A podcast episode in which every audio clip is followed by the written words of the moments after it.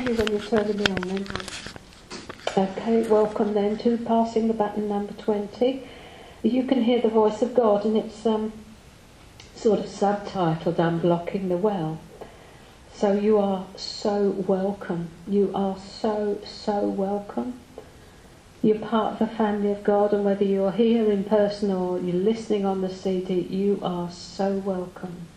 You're welcome into the presence of the Lord. And we're going to start with a podcast by Graham Cooke about the divine acceleration that is for us if we will step into it.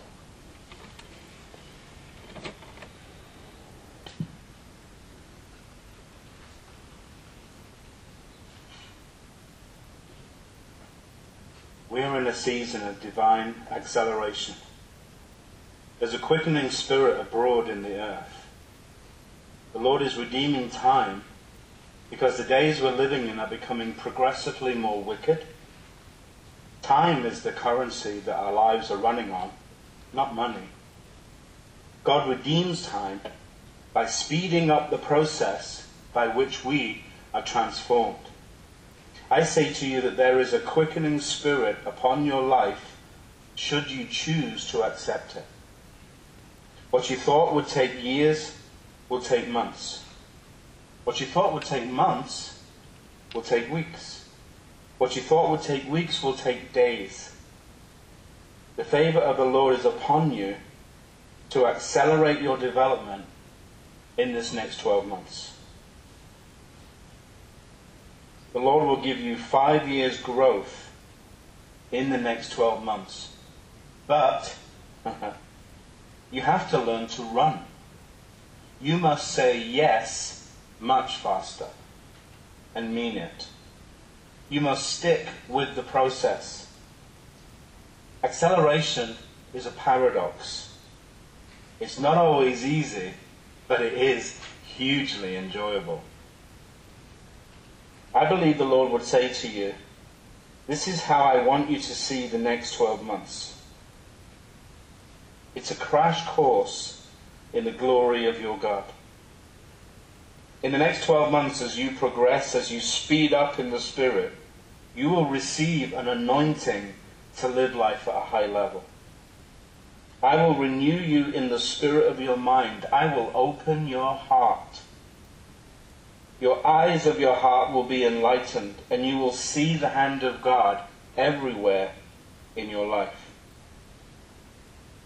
You will learn to look at your, uh, at your life through my eyes, and you will see what I am seeing. And your heart will be overwhelmed with joy and with laughter. There will be a faith that rises up. There are many quick victories that I intend to give you. Do not look at the next 12 months in the way that you've looked at the last 10 years. I'm giving you new eyes. I'm giving you a new heart. I'm giving you a new mind. You will perceive totally differently. You will believe more freely and you will think the way that I think. Because this is what I'm doing. I'm elevating your thinking to my level you will think on a level that I think. You will behold in the Spirit what I am beholding. You will understand that what I'm holding out to you, and you will take the provision of your God and spread it around in your own life. You'll come into a place of successive, easy, and quick victories.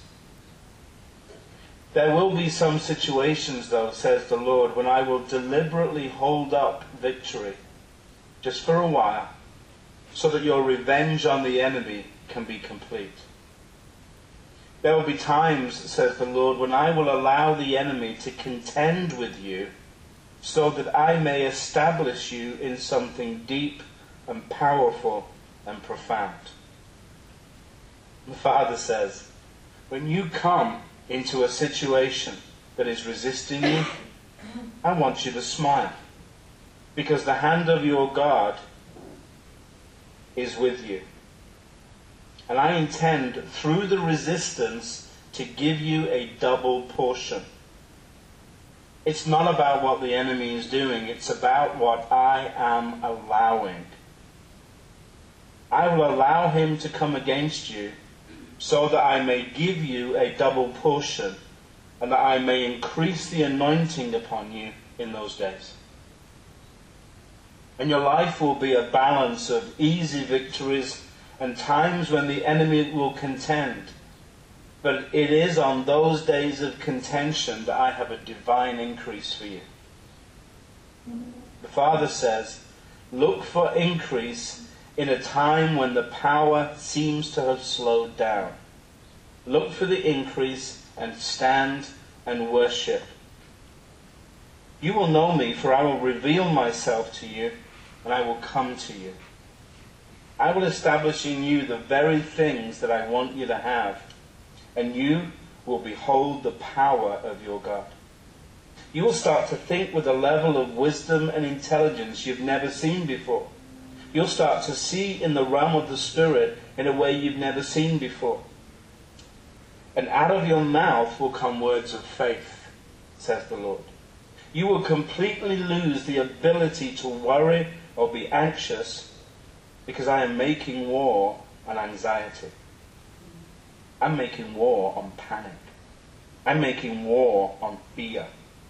You will not be subject to those things, but you will know your God. You will be strong in the Lord, and you will do exploits this next 12 months. You'll do exploits in your own life. When those things are established in you, I will lead you. I will bring you across the path of people who are victims in the area that you have just broken through on. And you will assist them. You will help them. You'll be a breakthrough anointing to them. As they break through, your anointing will go to a deeper level. So that as you give out, so the anointing in you will increase and abide, and it will abound. In this way, says the Lord, in the next 12 months, you will make years and years of growth. You will become the man and woman you were always supposed to be, and you will come into a place where nothing will overwhelm you. You will come into a place where you will cease to be a foot soldier in the body of Christ. You will take on the stature of a warrior. Like one of David's mighty men, I will cause a greatness to rise up within you.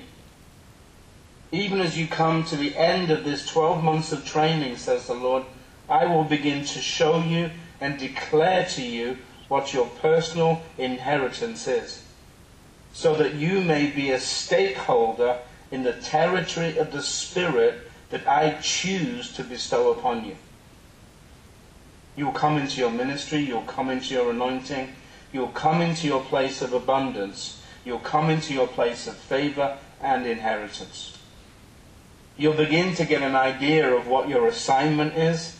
You will know who you are. You will know your identity and you will know your inheritance. You'll begin to stand in and trade upon the favor that is present over your life.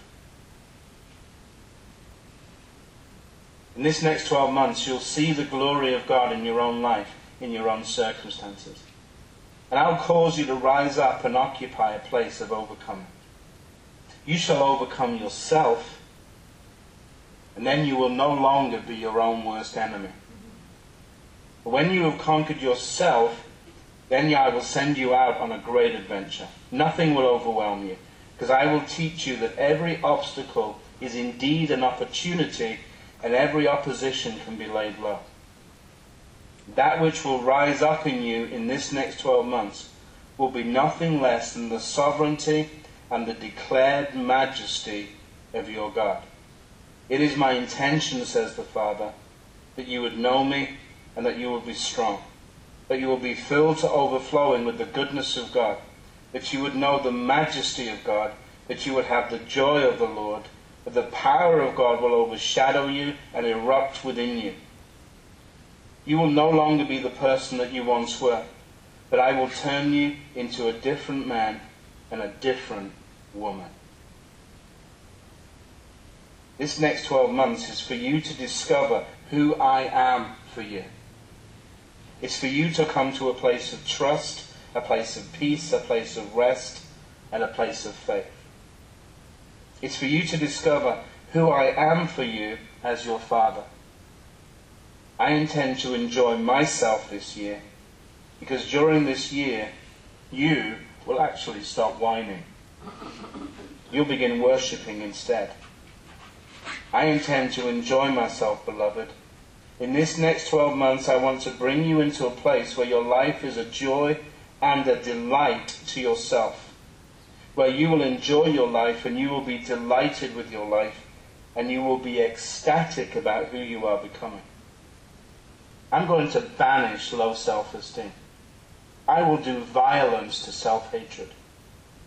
I'll bring you into a place where you're happy and relaxed about who you are because when I look at you, I'm happy, I'm relaxed.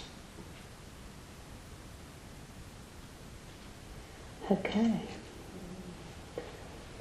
Follow that. Time is our currency, he said, amongst other things. I think that's so lovely because we are embarking on a new year soon in our time scale. Uh, and that is something uh, you'll be wanting to do business with the Lord as you go on during this day. Um, please feel free to get up and walk out and go and hide yourself in one of the other rooms to do business with the Lord. Don't sit there thinking I'm filling this pool to get away with Him. Um, and don't sit there, don't be British and be polite. Just go and do that business that you need to do with Him um, because that's what this day is all about. So the first thing that I want to uh, share with you, I've shared this before, but it's so appropriate because time is the only currency we have. It really is. Um, money is not. As Graham would say, anyone can get money when they need it. If they're a Christian, that you can get money when you need it, God will provide it. Your problem is with time and what you do with it. So this is Michel Quoist again. Lord, I have time. Particularly um, appropriate for this time of the year, I think, though it doesn't seem to be so bad this year, I'm glad to say. I went out, Lord.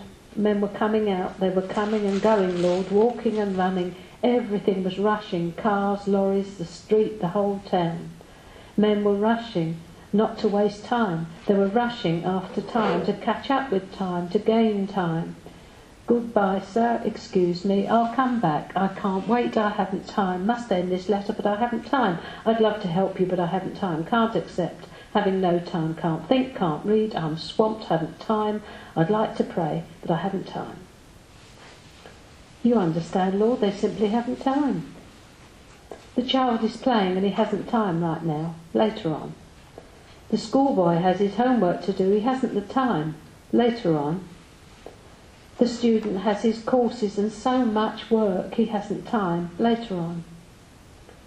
The young married man has his new house, he has to fix it up, he hasn't time. Later on.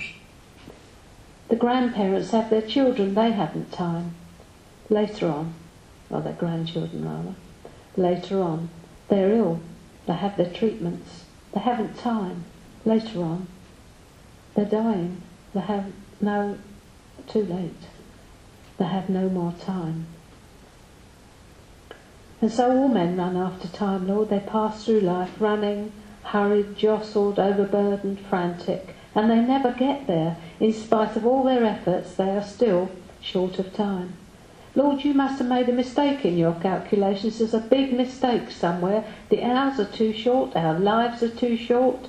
You who are beyond time, Lord, you smile to see us fighting it. You know what you're doing. You make no mistakes in your distribution of time to man. You give each one time to do what you want him to do, but we mustn't lose time, waste time, kill time, spend time. The time is a gift that you give us, but a perishable gift, a gift that doesn't keep, Lord. Lord, I have plenty of time. I have time. All the time you give me, the years of my life, the days of my years, the hours of my days, they're all mine. Mine to fill, quietly, calmly, but to fill completely, up to the brim, and offer them to you, that of their insipid water you may make a rich wine, such as you once made in Cana of Galilee. I'm not asking you today, Lord, for time to do this and then that, but your grace to do conscientiously in the time that you give me what you want me to do. If you've never thought of actually committing your time to God, it's always a good one. So, it's just thought provoking, isn't it? I shall probably provoke you more than once on my way along. On your table, you should have found a little sheet about how does God speak to us. Um, as I say, the photocopier um, died, and so I couldn't do any more. But there, should, there were two on each uh, table, so you should these are just some of the few of the ways that, that God speaks to us. And as this is the um, subject for today, I thought we'd have that there. So, uh, having said that it's, pardon? I didn't I haven't seen that picture color on there. Yes. No, no. Someone had a picture of a, a dove with its wings widely spread uh, before we started, and there's a picture on the sheet of a dove with its wings widely spread. Sounds as if I ought to make that one of the wrappers on the um, CD, doesn't it?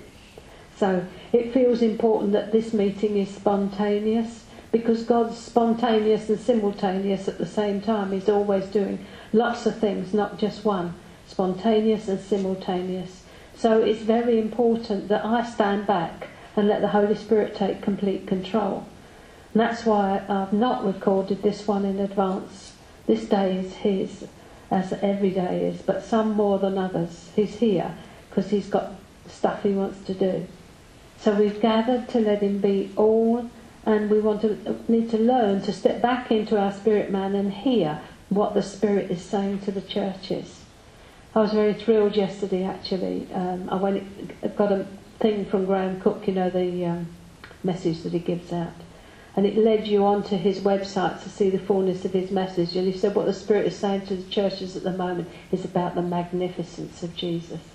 And I thought, thank you, Lord. I'm hearing the same thing. That's all I can get is the supremacy, the excellency, the majesty of the Lord Jesus Christ and relationship. So today we're going to learn to still our hearts and hear what's happening deep inside us. God speaks to our hearts, not our heads. He speaks to the inner man of the spirit, as Graham would say, when you asked him uh, to be your Lord and Saviour, you asked him into your heart, not your head, because he doesn't like what goes on in there. It's in your heart that he resides. And thanksgiving, praise and worship is our entry point into the presence of the Lord. It's all about making a connection with him and engaging with him. So we're going to be looking at what you're currently connecting with and whether you need to pull the plug on that and connect with something or someone else. Hearing God is totally relational, so I'm not going to give you seven steps on how to hear from God. You hear it through your relationship with Him. Um, but before I start, I just want to run through some possible hindrances to hearing Him so that we get these out the way first and then we'll know that it's none of these. And if it is any of these, then you can do some business. Apart from the obvious one, which is occult involvement, which will make distort your hearing no end. Uh, particularly if you have been to a clairvoyant or had your palm read or done any of that business in the past and it has been undealt with, that will cause your airwaves to be well and truly um, wobbly rather than nice and straight. So apart from that, the number one thing that will prevent you hearing him because he goes quiet is disobedience. Delayed obedience is, let's face it, disobedience. It's not just delayed, it's disobedience. It's when we're in disobedience, he ceases to speak. So if he's spoken continually to you about something, it may have been going on for years and you haven't done it, just settle it now that you're going to get that thing done and you will open the channel to hear him again. It's like having your ears syringed, really, out it all comes. Had a lady once I know, I've told the story before, and uh, um, massive deliverance, got that done, came back a few months later, same stuff all there. And, and I'm sitting there, I said, it feels like it's gone out the front door and coming round the back. you know, and again. So I said, the Lord has spoken to you about that you haven't done? Oh, well, yes, he told me to study his word. Said, you haven't done it? So she said, no. I said, better go away and do it then, haven't you? Because that is what's letting it all back in again. Open door, disobedient. Then she said, have you got any tapes on studying the word? No, I haven't. You go away and, and read it. Cruel thing that I was. So that's what disobedience does. I spoke to someone else in the week and I said, what's the Lord saying? Oh, well, he's gone quiet at the moment because I'm not, I've not done what he's asked me to do. I thought, there's someone who knows. I haven't done it, so he's gone quiet. So the second thing is that any sin that is unconfessed is actually unforgiven. Sin is dealt with, but on a day-to-day basis we must keep short accounts. You know, I'm always banging on about this because our windows get dirty and we end up neither seeing him nor hearing him clearly. So don't make a labour out of it. Just let's ask the Holy Spirit to show you, and you can do business with him. We want to start the new year like we did with It's a Cracker um, last year, with a clean sheet. And sin is things like falling out with your husband and not asking God's forgiveness. It's simple, basic things. Shouting at the milkman or whatever and oh sorry Lord I did that you know kicking the cat you know. It's it's those little things. It's not the great big things. It's a multitude of little things. Isaiah says doesn't he your iniquities have separated you from your God. He doesn't want that separation. The blood of Jesus is there. He's faithful and just. You woman I've done it yeah helps them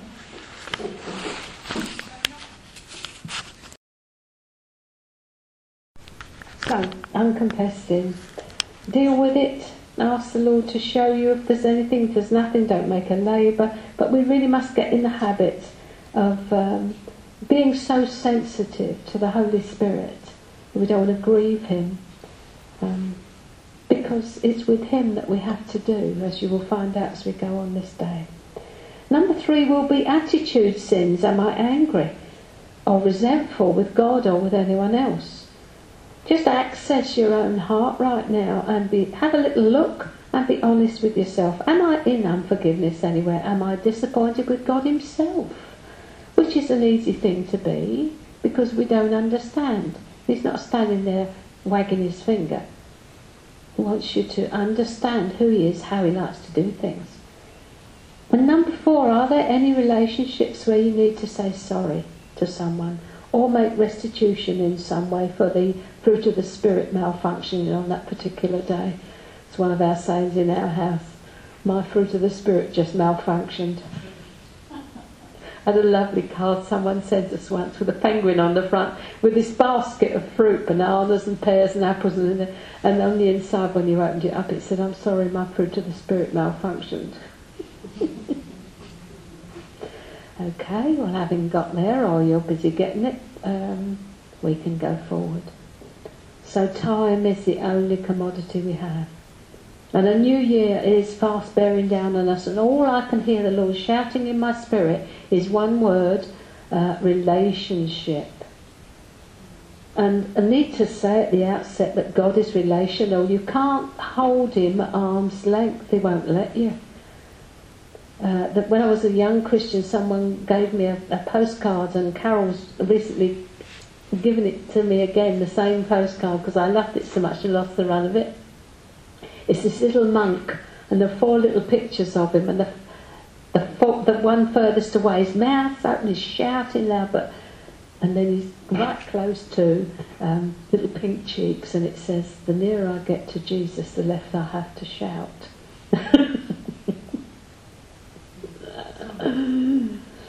So hearing is about connecting with Him through the indwelling Holy Spirit. It's no shortcut.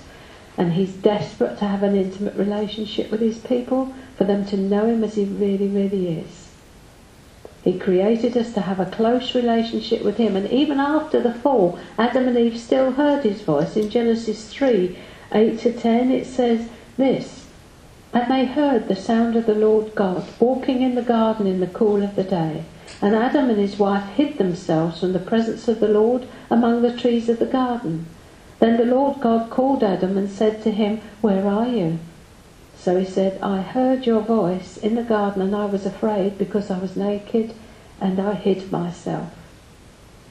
Adam continued hearing his voice after his rebellion in the garden, but he mistrusted God's motives and was afraid of him.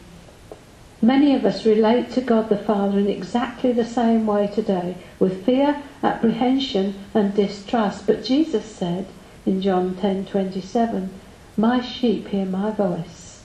I know them, and they follow me." And he also said, I think it's John 14 9, if you have seen me, talking to Philip, you've seen the Father. As I waited on him for the agenda for next year, I found that maybe the first four or even five teachings will revolve around our relationship with him. He wants us to understand where he's placed us in Christ and all that that means. We can say it but it's one thing to say it and it's another thing to understand it and to live from that place. He wants us to know that. So he sent his Holy Spirit to indwell us and what that means. Christ in you, the hope of glory. Colossians 1.27. And the New King James Version says, to, to them God willed to make known what are the riches of the glory of this mystery among the Gentiles, which is Christ in you, the hope of glory. So just as this year the starting theme was submission to his sovereignty, so this coming year starts with intimacy in our relationship with him. So January finds us looking at the issue of spiritual warfare part 3, all relational. February, what's a faith? What do we mean when we talk about believing God? This is a real buzzword among Christians. I'm believing for this, or I'm in faith for that. What we're we talking about? What do we mean? I've subtitled it Disappointment with God. Because that's what happens when we lack relationship and our prayers are not answered as we think they should be. We get disappointed. So March sees the title, I have called you friends. What exactly does it mean to be a friend of God and what are the implications of that? April finds us with another session on spiritual warfare. God told me there are three more coming up this year as we explore the majesty, supremacy and excellency of the Lord Jesus Christ, the King of Kings and Lord of Lords. And in May we'll be looking at what it means to be in Christ. If we don't fully understand, as I said, we'll live our lives in the wrong place, come, never coming into the fullness that Jesus won for us on the cross. June and we'll be looking at enjoying the journey. We think Concorde, he thinks Camel. We've got to adjust ourselves uh, to how he wants to go along. Uh, we've got to reconcile ourselves to his ways, and it's all about you, Jesus. We as a people, his people, must come into full realization of the fact that it's all about him and our amazing eternal destiny as the bride of the King of Kings and Lord of Lords. We are the eternal companion of a glorious King. But today I want to examine why we find it difficult sometimes to hear the voice of our beloved and move us into a place where in this coming year we will walk with him in intimacy and joy, where we develop expectancy in our relationship with him. As I said before, I'm totally expectant he's going to do great things here today in your lives. I expect to see the miraculous every day. As Graham says, it's normal. We should live miraculous lives. That's our inheritance.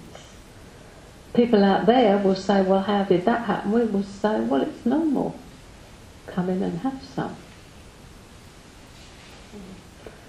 How would it feel to wake up every morning with anticipation of the excitement of watching him work and wondering what he was going to do today. Slight mindset change, perhaps. The good is the enemy of the best. Dullness is our number one enemy, and monotony is number two. And they're both rooted in distraction. In Luke 10 38 to 42, we've got this familiar story of Mary and Martha. And they are an example of worship and service. I'll just read the scripture. Now it happened as they went that he entered a certain village, and a certain woman named Martha welcomed him into her house, and she had a sister called Mary, who also sat at Jesus' feet and heard his word. But Martha was distracted with much serving. And as she approached him and said, Lord, do you not care that my sister has left me to serve alone? Therefore tell her to help me. And Jesus answered to her and said, Martha, Martha, you are worried and troubled about many things, but one thing is needed, and Mary has chosen that better part, which will not be taken away from her. Martha, Martha, you are cumbered about with many things, but Mary has chosen the better part. Familiar story, Mary and Martha, and we laugh at it, but I think sometimes we miss what Jesus is really saying here. There was nothing wrong with what Martha was doing, it was good. It was just inappropriate. When Jesus was there, and when he is there, the appropriate thing would be to be with him, not running around and seeing to everything and everyone else. It's apparent from the text that Mary had been with Martha, but sensing that enough was done, she left her sister and went to sit at the feet of Jesus, thus choosing the better part. The good is the enemy of the best indeed. Jesus stopped at Bethany one day and Martha bustled to fix his lunch and make him comfortable. She chose to minister to his humanity. Martha would feed him. Mary stilled herself in worship before him. She chose to relate to his divinity and feed on him. Martha complains, Mary is not working, rebuke her, Lord, correct her, she's got it wrong. Instead of correcting Mary, Jesus commends her. Mary has chosen the better part, and it will not be taken away from her. Martha's life was cumbered about. She had many distractions. She was confused by many self-loves. Convinced of her own abilities, probably lived in her head, she marched in her self-sufficiency. Mary was focused, her attention honed and distilled to the thing she considered paramount, the object of her love, Jesus. She rested in her insufficiency and she delighted in her inability. She couldn't work things out and she knew it. She didn't choose because she knew to choose, she chose because of her need. She was totally aware of her own poverty. She required him as her supreme necessity. Her soul recognized he was her existence. Her heart believed he was her sustenance. Her mind knew he was her reality. He was enough. To be with him was sufficient. Mary let him fill her. Martha filled her emptiness with herself. We're all made up of both Mary and Martha. There are things, tasks, jobs and chores we must all do. I find it amazing. I generate my own stuff. I had so much to do this week. I, I had to make a list. I'm still only halfway through it. It's incredible. I should be not doing anything much, but I've got this queue of things that had to be prioritised. Absolutely incredible. But what if your daily tasks were done in the companionship, in the bridal partnership of walking with Jesus and the awareness of the Holy Spirit indwelling you all the time? How would that feel? To just be in such communication and communion with Him that He could do a mid-course correction any time He liked. He's already done things here with me this morning where I've made them and just gone because it's no, do that now, do that now, ask them this, now get them to do that. How would it feel? To be in such communion with Him through the Holy Spirit that you never lost touch and you were always available to Him. He could help Himself to your life any time He wished. And you? You could always call on His wisdom in any situation and your life would be filled with His wisdom, His rest, His grace, His peace, His love. What if His life could be lived through you in such a way that the greater works that he promised we would do were manifested through you. How would that look? When I was a young Christian, God asked me, when I was still living at Manor Falstall actually, Joyce was there the night this happened, though I don't think I shared it with her. He said, Would you like a ministry like Smith Wigglesworth and Kathryn Kuhlman? Well, in my little ignorance, I said, Yeah, thinking that'd happen tomorrow. 25 years on, maybe, possibly, possibly. Going to start happening. I don't know. Maybe a false prophet. But I'm up for it, stepping into it. I'm declaring it. Like Graham with his books, you know, being a, a publisher, you've got to start saying you're going to be this thing. If God's called you into it, you have to start declaring because you're then coming into alignment with, with His Word over your life. You don't just sit there and wait for it to happen. You start stepping into what He said you're going to be and do. So, what would it look like to become accustomed to the miraculous in your life, to expect answer to prayer, to live in the heart of God each day? Just something to think about. Just imagine every time you prayed a prayer, it got answered. With Joyce and I, with the financial crisis that has just come upon the country, we sat there and I could say we were twiddling our thumbs really, not concerned about it because it wasn't our sphere. And one evening I said to her, here, I think we ought to find out if we should pray about this. A little bit late in the day. Um, and so we both prayed together and we both got the same word, just one, stabilise. So we started to pray, Lord, would you stabilise the economy? That's no great lengthy prayers. Straight in with what he wanted. My son, you know, who's a financier, came on the phone the next day, and I said, uh, "How's it going, dear?" Oh, you know, I mean, it's all mad. Everything's got this meltdown, Mum. I said, "Well, I think it's going to stabilise by the end of the day, dear." Silence. I said, and I'm getting a picture too, dear, at the moment. I said, of buildings absolutely razed to the ground. I said, but amongst those buildings are, are shining nuggets, diamonds, and you are going round and you are picking up these huge, you're looking at something thinking that it's not big enough. There's a bigger one over there. Okay, took that on board. Rang me at 20 past five that evening. Market's stabilised today, mum. Oh. And you know what you said about those nuggets? Mm-hmm. Well, we've picked up a few today. Mm-hmm. God is interested in the economy of the country. You just got to get there so you hear what he's saying and pray into it. And it's not huge, lengthy prayers. I mean, we can. Mm, done it. Martha Kilpatrick, in her book Adoration, says this about Martha. In God's family, flesh become workers and spirit become worshippers. Flesh is Martha's vain delusion. I know it, I can do it.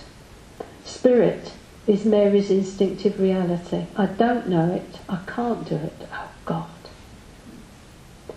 Mary and Martha represent the age old conflict of flesh versus spirit. Before we're born again, we are totally unaware, usually, of any internal conflict between our soul and our spirit. But once the Holy Spirit gives life to our human spirit and we're born again from above, the conflict starts. The soul, which is earth bound, wants to do one thing, and the spirit that's heaven bound desires something else. Your soul is always cumbered about with many things. Your spirit is in a constant state of adoration of Jesus. Flesh and spirit are at war. There are no longer two lives to be lived but one, His through you. Both cannot rule and they cannot coexist. They are incompatible. One or other must be given the mastery. We get to choose who we will serve, our soul or our spirit, Mary or Martha. In Genesis, we see that Cain brought God an offering of the sweat of his brow, earthly, and it was unacceptable. Abel brought an offering of the flock of the field in accordance with God's instruction, spiritual. Cain was furious, rose up against Abel and slew him.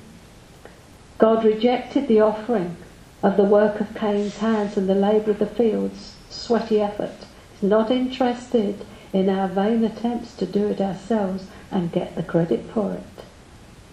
Abel watched the flock and in due time offered one. He gave back to God what God Himself had given him. Worker or worshipper, you get to choose. Age old battle. Martha, Mary. Do not be distracted. Distractions are many and varied. You may find yourself distracted by your need to be needed and subtly get satisfaction and feel fulfilled by featuring in someone else's life, so you fill your day with helping others. We love to feel indispensable, and without knowing it, we're using other people's problems to satisfy that deep need to be recognised, to be noticed, to be needed. Nothing wrong with any of that. You're just filling it by the wrong thing. Someone spoke to me in the week she'd had a dream. And in this dream, she had committed adultery with her first husband, something she said I would never do. I would never, never do that. When she prayed about it, the Lord said to her, You are still getting your deepest needs met in something other than me. he won't let you get away with it. It's brilliant. Or you might be distracted by your thought life. I don't know what it's like in your head, I only know what it's like living in mine. Having imaginary conversations with people and writing scenarios where you're able to speak out uh, what you wanted to say. Particularly if you are someone who finds it difficult to speak out, you might rehearse these things in your mind and maybe never even speak them, but as far as you're concerned, you've said them. Distraction.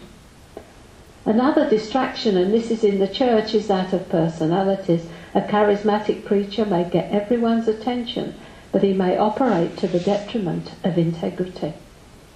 God will not have us follow people no matter how anointed they may appear. The flesh craves the sensational and the desire to follow only that which appeals to our senses will rob us from hearing and following the Lord. Because hearing the Lord sometimes is difficult, many of us become frustrated and substitute our own plans rather than waiting on the Lord. If he doesn't answer initially, he will eventually. His delay may simply be his stretching your faith and your patience.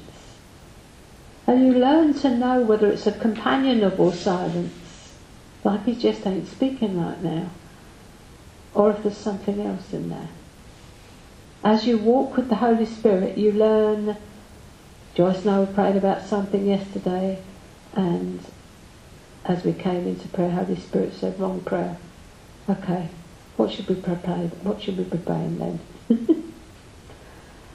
Thy will be done, and leave it was the answer. so we just prayed, Thy will be done, Lord, and we'll leave it. That was an easy one. But sometimes, I don't know whether you've experienced it, that there's a companionable silence from the Lord when you're banging on the door and asking about something that He's already got in hand, He's just not about to tell you. And, but sometimes um, there is a don't go there type of silence. You know, don't want you going there. So you learn uh, the difference of walking with Him.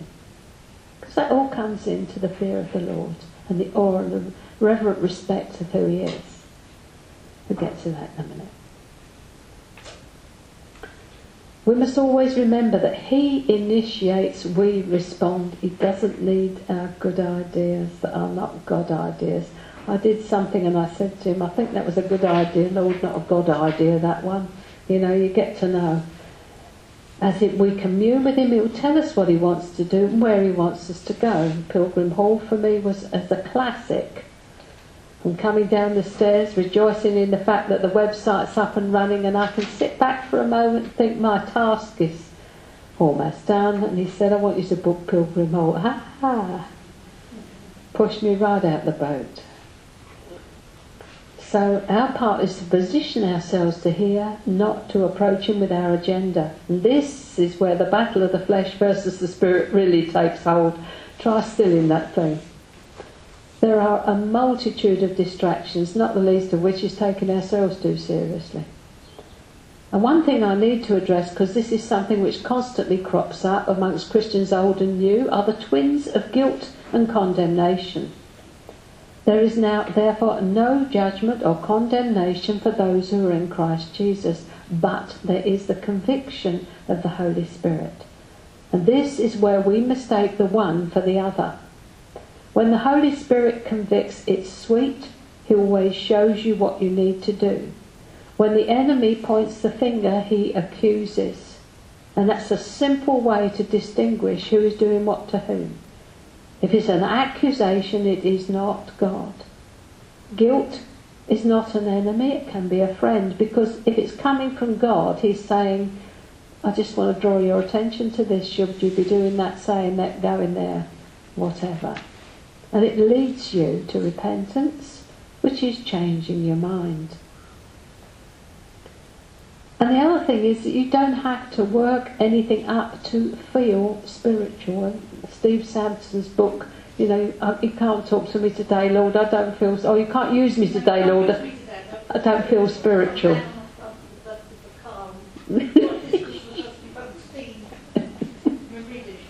Absolutely brilliant.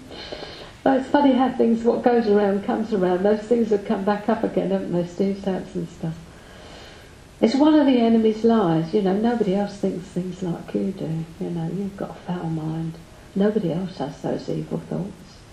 That's just one of his tricks to make you feel constantly unworthy, useless, and the only one with a problem because, after all, he couldn't share it with anyone because it's too awful.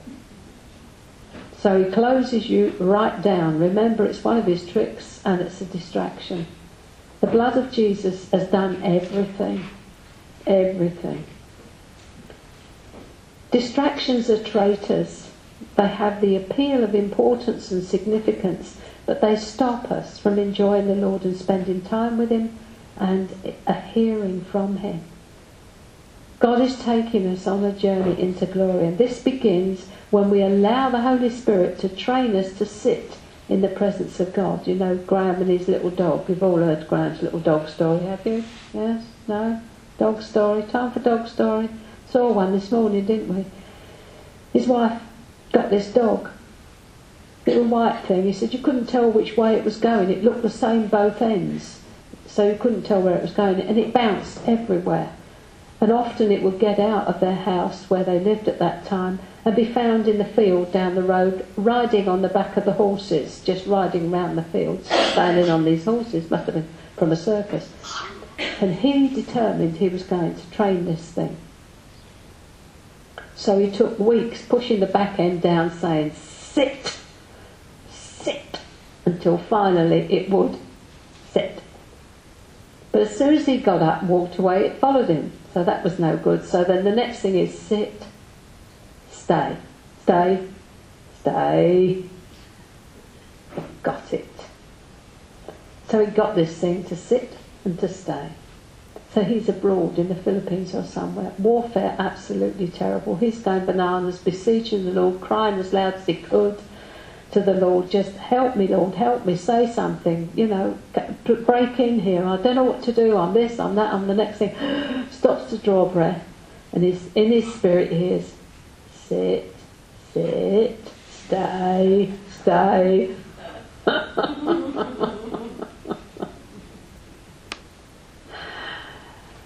Point taken. So we allow the Holy Spirit to train us to sit in the presence of God. To train us to behold God, because when you behold Jesus, you are transformed into his image.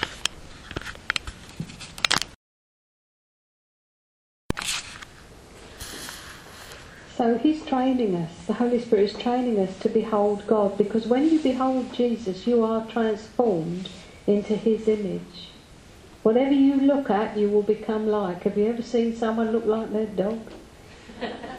we all say horsey people look horsey, don't we? Hope there's no horsey people here. There is something amazing about the presence of God. When you get into His presence, when He touches you, something happens on the inside and change begins to take place. We need to get back to the heartbeat of God. We're nothing unless He touches us. Nothing unless He speaks to us. Nothing unless He initiates something in our lives. Vulnerability and inability are my two favourite words. He's all. I had a prophecy down at uh, Southampton some years ago, and the man just laughed. He said, God's just going to make you so vulnerable. He's just kept on with vulnerable, vulnerable, vulnerable. I thought, I like the sound of that. But of course, vulnerable is the opposite of insecure. I'm not insecure, but I'm vulnerable. They're totally different. It's wonderful to be vulnerable and unable. It's absolutely brilliant. And there's a delight in God's heart over you that He wants you to experience for yourself. He will not have a vicarious relationship with you. People used to come to see me and I'd say to them, He doesn't like a three cornered relationship. You're not having a relationship with him through me. He doesn't like that. So, beloved, do not be distracted from your journey into the heart of God.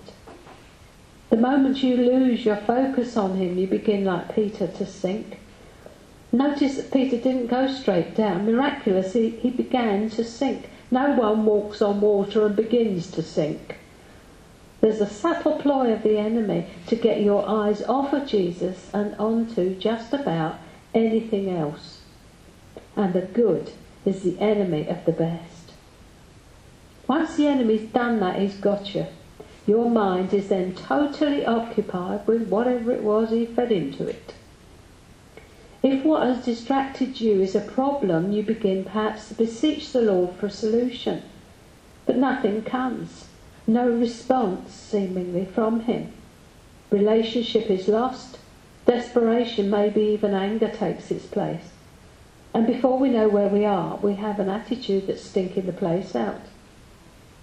Sometimes, instead of turning to the Lord and seeking Him, the phone is the first thing that we reach for, and we go to the phone instead of the throne. When we finally come to Him as a last resort instead of as a first resort, we pour out our problem, giving him multiple choices as to how he can answer. And most often, again, he appears silent. We leave disappointed and end up saying God doesn't answer prayer. Do you think that really is the way he intends your life in Christ to be? We're coming into a time where we are, as people, going to wage war on mediocrity and dullness where we're going to come into the fullness of what God has for us, where we no longer stand on the periphery, on the outside looking in. We're going to be entering into everything Jesus won for us on the cross. We are about to experience the kingdom and the King himself. We're going to learn to walk in his grace and favour on our lives. And today we're going to lay the foundations for that by clearing our airways in order that we may know how to approach him to pull heaven down to earth because he cannot resist us. We are his bride. He can't say no to us. He loves us to distraction. And he's a God of joy and laughter. God is a God of joy and laughter, and he is the most amicable person I know. He's cordial, good-humoured, kind. He's always approachable. He's got a brilliant wink. Always available, never rushed, always has as much time for me as I want. And joy of joys, I can have as much of him as I want. Question, how much of him do you want? Putting him first elevates all our other relationships. It does not detract from them. Wherever God is at the centre, there is fullness and richness of life. Wherever he is on the periphery, there is poverty of life and spirit. When He's central in our lives, His love flows from us into all the relationships around us, and no one is safe from a blessing. When we live in what He created us to be rather than the, what the world conforms us to be, we become that which He intended in the first place. Living as Graham Cooke would say, in our persona rather than our personality. My personality is who I am to my family. My persona is who I am when I stand in His presence. But my personality is enhanced and enriched by my persona, who I am before my Father. As I come into the freedom of being exactly what and who I was created to be, there's a freedom to be all He created me to be. It takes the limits off God and off ourselves, and it releases those around us because we're living in that which He created us for and that which He created us to be. It's the good news that the angels proclaimed when Jesus was born. It's a place where the citadel of your heart is totally occupied by the goodness, the greatness, the mercy, the kindness, the joy, the happiness, the majesty, the supremacy, the sovereignty of the Lord Jesus Christ. A place where your joy is full because He is a God of fullness, not measure. His presence is sweet, in it is fullness of joy. He's full of rest and peace, he has no fear, he's full of confidence, his nature is full of stillness and quietness and endless patience, kindness, gentleness, and goodness. Who wouldn't want to spend time with someone like that? It's attainable, beloved, it's your inheritance. Do not be distracted from your journey into the heart of God. When we put Him first, as we're commanded to, we receive from Him of His fullness, His love for us that in turn causes us to extend love, grace, mercy, and peace into all the relationships that surround our lives. Loving the unlovely becomes easier, tolerating the intolerable becomes possible, and joy is our portion. You know that uh, pleasure is physical, happiness is circumstantial, it depends on what happens, but joy is spiritual. In His presence there is fullness of joy. But it's perfectly possible to have our eyes on the church, the enemy, the problem, the pain, the lack, ourselves and our own inabilities and what's that got to do with it, or any other good thing, instead of on the Lord. In a word, we are distracted, and before we realise it, something else happens. We become takers, not receivers. Subtly, we move from being receivers to being takers from asking to demanding, from receiving to raping, drawing something out he doesn't want to give you. Lord, correct her, she's got it wrong. That is a manifestation of self centered, self seeking love. It is possible that we can seek God not for who He is, but to satisfy our own desires. We don't seek Him for His own sake, but for us, for me. What's in it for me? we can approach the whole question of our relationship with God with a gimme mentality because we are so self-absorbed. What's in it for me? Healing, deliverance, health, wealth, happiness, husband. They're all very valid and necessary and required to be pursued, but they must not consume us to the point where we forget what it's all about. Jesus and our relationship with Him must be paramount. It's the only thing that's of eternal value. Mary had it right. So, what takes place with us when we move from spirit to flesh, from spirit to sensual, from Mary to Martha? Now I worship God for my own improvement, so that I may feel better about myself. Not for who He is and who I am to Him. I am my beloved's and His desire is towards me, uh, but for what I can get. He's supposed to possess us, but we can find ourselves pursuing him to possess him. I want you to be here for me. Meet my needs so that I can feel more spiritual, better about myself, get my prayers answered. You aren't, you finish the sentence. This has caused a move in us. We think that God is actually there to serve us and meet our needs.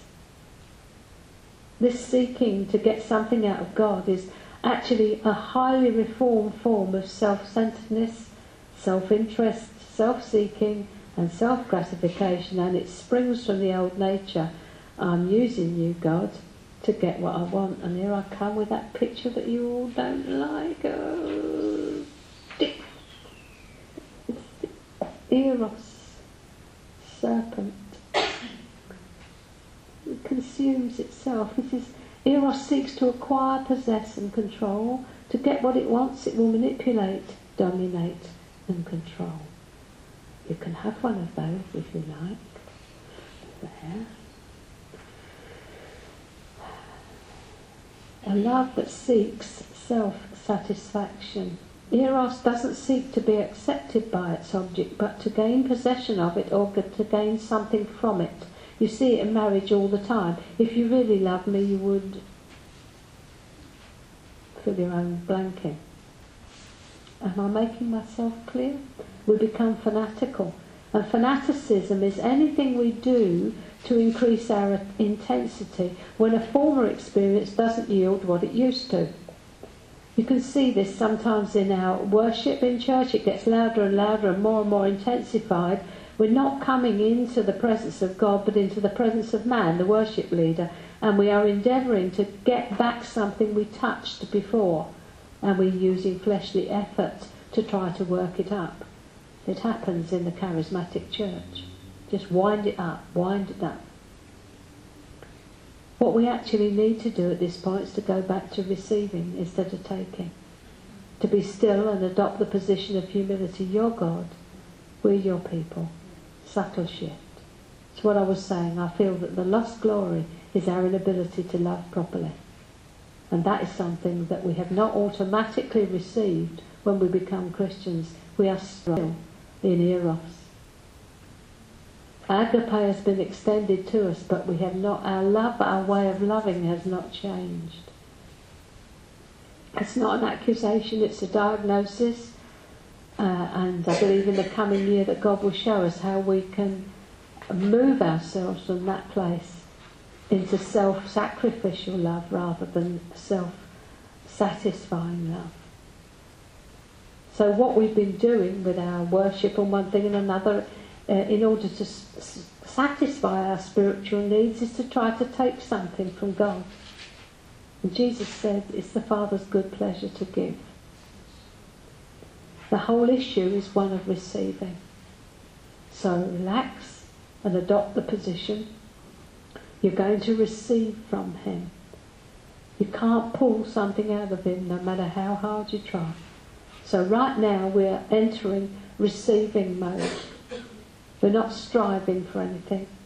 We're waiting for Him to come and touch us.